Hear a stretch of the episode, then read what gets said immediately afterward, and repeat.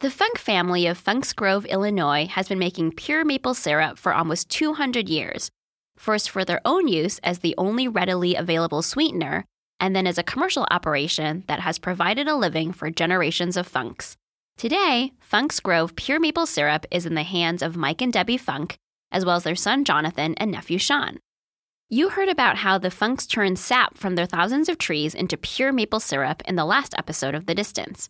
On today's mini-episode, Debbie talks about her teenage years and a different kind of farm life. I grew up in Bloomington, which is just north of here, about ten, twelve miles. And Mike and I met as teenagers, detasseling corn. He was the crew boss because his uncle had the farm where we were detasseling, and I was just one of the detasselers. This is Illinois, after all, where corn is much more prevalent than maple syrup. Even the Funk family grows corn and soybeans on their land, which helps pay the bills and supplements what they make from the syrup. Debbie was just fourteen and Mike sixteen when they met on Mike's uncle's farm as corn detasselers. It's usually teenage kids that they hire to do this, and I don't know that they even do it as much anymore because I think it's more automated now. They have machines that kind of cut the tassels off. But detasseling is pulling the tassels out of the corn for seed corn, because you don't want them to get pollinated to affect the quality of the seed. And so you get a bunch of kids, you know, and you send them down the row and you pull the tassels out as you go down the row.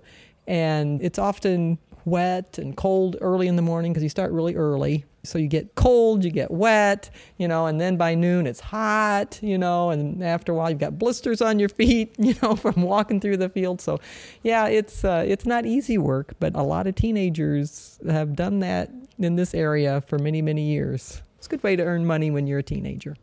And for Debbie, it was also how she met her husband and got her first taste of pure maple syrup.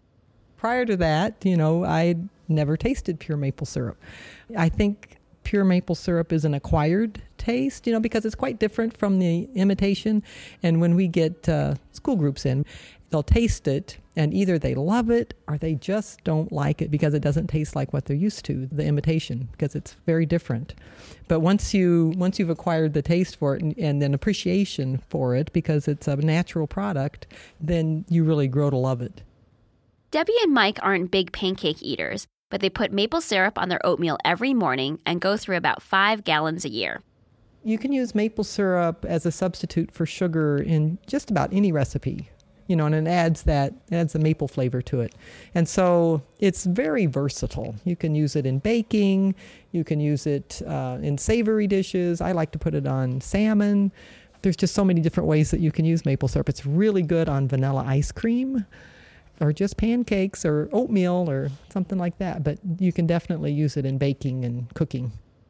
Thanks for listening to The Distance. We'll be back next week with the story of another long-running business. As always, The Distance is brought to you by Basecamp, the leading app for keeping teams on the same page. Sign up at basecamp dot com slash the distance.